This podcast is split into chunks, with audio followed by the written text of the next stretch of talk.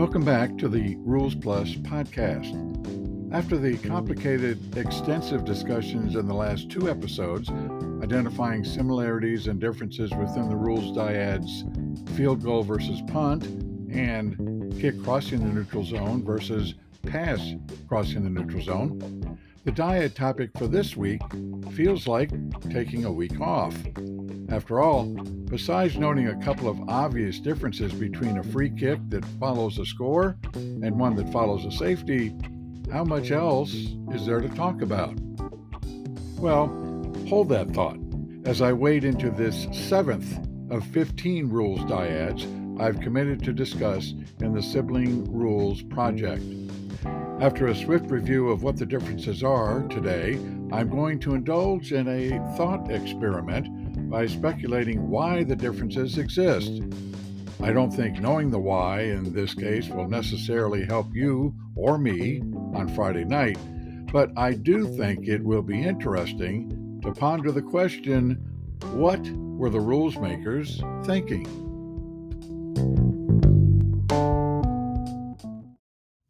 So the question for today is, what's in a name? When isn't a kickoff a kickoff? Well, to begin, let's acknowledge the couple of obvious differences we see on the field. Barring a penalty, one, the free kick to start a half or after a score is from the forty, while the free kick after a safety is from the twenty. And two, the free kick to start a half or after a score must be a place kick or a drop kick only, while the free kick after a safety may be, and very often is, a punt. Why, you might ask, did I just choose to be so wordy about this? I could have summed up the differences in a single sentence. A kickoff is a place kick from the forty, except that after a safety it's from the twenty. Well, I didn't choose such direct wording because the rules book doesn't choose to do so. And so that's a third, less obvious difference we only see in the rules book, not on the field.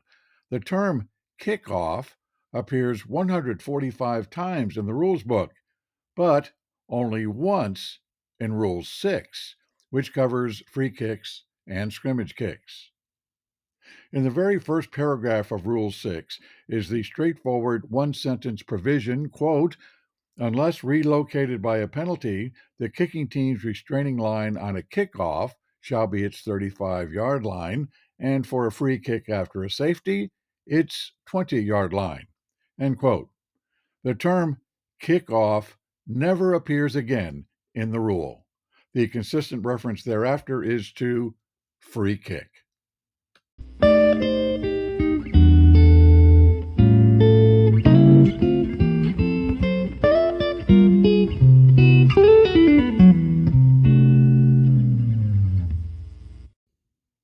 Separate provisions in Rule two define free kick and kickoff. Free kick is addressed by two sixteen five. Quote, "A free kick is a kick by a player of the team in possession made under restrictions specified in Rules four one four, six one one, and six one two. A free kick after a safety may be a punt, drop kick, or place kick." End quote. The rules references are to when a ball is ready for play in four one four, restraining lines in six one one, and free kick formation in six one two. Kickoff is addressed by two sixteen six. Quote, "A kickoff is a free kick that starts each half and follows each try or successful field goal attempt. It must be a place kick or a drop kick." End quote. So for the question, when is a kickoff not a kickoff? The answer is that it's not a kickoff when it's after a safety. Here is the wording in eight fifty-two concerning kick after safety. Quote, "After a safety is scored, the ball belongs to the defending team at its own twenty-yard line, and that team shall put the ball in play on or between the hash marks by a free kick that may be a punt, drop kick, or place kick." End quote. If this all strikes you as splitting hairs, Well, perhaps that is so, but such attention by the Rules Committee to precision in vocabulary is the norm rather than the exception. And that, I suggest, is in fact a very good thing. And in studying and learning the rules, we should work very hard to learn and adopt precise rules book language ourselves. Consider the importance of vocabulary distinctions between possess and catch, fumble and muff, catch and recover, runner and ball carrier, foul and violation, to name only a few. The bottom line is that the free kick after a safety is not a kickoff, because there are three very important differences from a kickoff. It is from the twenty-yard line, it may be a punt, and if it is a punt or drop kick, it may be from behind the kicking team's restraining line rather than on that restraining line. That last difference is a third, not so obvious on the field difference that you could easily overlook because the provision covering that is buried in paragraph four of subsection C of Article two of Section one of Rule six. Even more obscure is the additional provision in the next sentence that if a penalty against Team A is enforced from the, quote, previous spot, end quote, that means it should be enforced from the twenty-yard line, not from the spot where a punt or drop kick was made.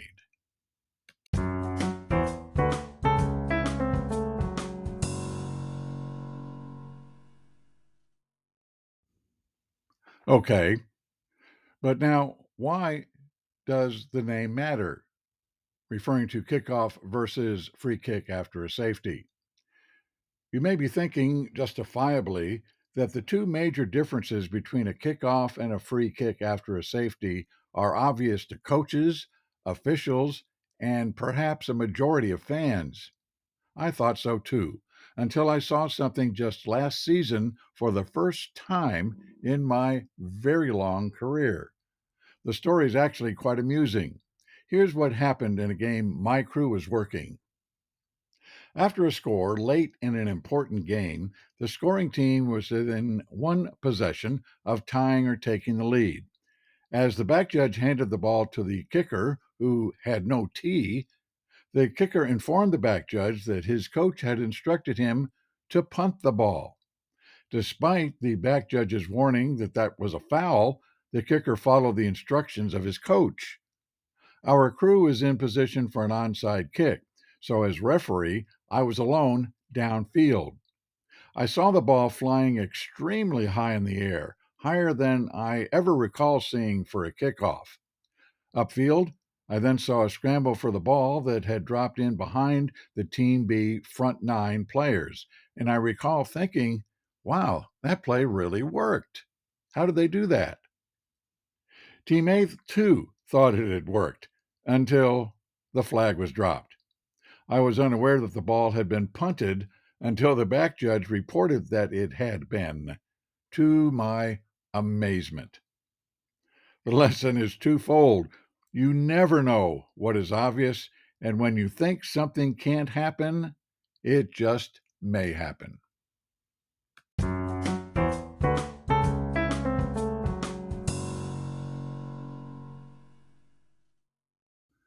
So, back to the subject.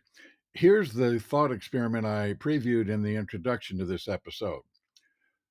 Why aren't free kicks after a safety the same as any other free kick that puts the ball back into play after a score? Well, hear me out on the reason that I think this happens. The obvious difference in the case of a safety is that the defense has scored, not the offense. Yet, if the defense scores a touchdown, that team has a kickoff, giving the ball back to the non-scoring team after the try. Why, in the case of a safety, does the non-scoring team not receive the same favor? It must give the ball back to the team that just scored, and do so from the twenty-yard line at that. I speculate that the reason is related to the fundamental difference between the purposes of a free kick and a scrimmage kick. I first suggested in Episode eight, and then elaborated in Episode ten, that the not-so-obvious difference between free kicks and scrimmage kicks is why they occur.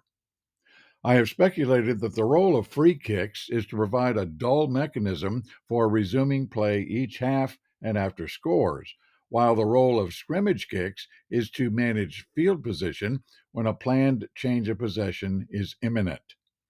Indeed, laudable concerns about players' safety and concussive threats associated with the high-speed player impacts during kickoff plays have led to a kinder, gentler paradigm for the purpose of kickoffs, regarding them as largely a necessary evil mechanism to transition to the next series of downs.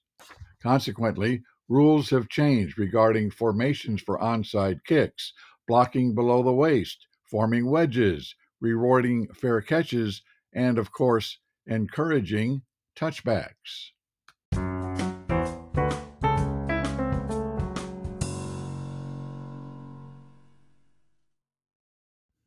It seems to me that the point of the differences for a free kick following a safety is to make it more closely resemble a scrimmage kick in these rare instances when the kicking team has been disadvantaged in four ways: by one, giving up a score; two, having to give up the ball; three, having to do so from deep in its own territory; and four, having only the very risky option to attempt a pooch kick to prevent a long return or to attempt an onside kick. If the non-scoring team must kick from its own twenty, at least it may choose to punt, kick more easily driven high and far downfield. For Texas high school teams, the free kick after a safety presents two additional disadvantages that are greater than those that college teams face. The free kick is twenty yards behind where a kickoff would otherwise be, not fifteen yards, as for a college team. And while some high school teams have kickers who routinely can put a place kick well downfield or in the end zone, many, if not most, high school teams choose the cautious approach of pooching every kickoff so that they don't outkick their coverage. The trade-off is that their opponent starts its new drive near midfield, but that opponent can rarely return the kick for a long gain or a touchdown. Pooching a free kick from the twenty-yard line likely lets your opponent set up in your own territory.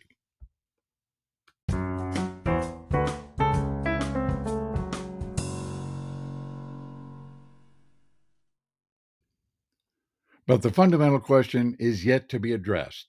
Why give a team that has given up a safety a favor that the rules don't give to a team that has given up a pick six? I can think of one compelling reason to give a safety-yielding team a break. As I've already noted, unlike the team victimized by a pick six, a team victimized by a safety has to give the ball right back to the scoring team. So why not let the team choose to punt? But consider this. Why is there, in the case of a safety, the onerous possession provision to begin with, namely that the scoring team gets the ball right back? The answer, I think, is pretty plain to see. It would be very tempting for a team in a tough down and distance situation to choose to give up a safety in order to secure a fresh set of downs in a much better circumstance.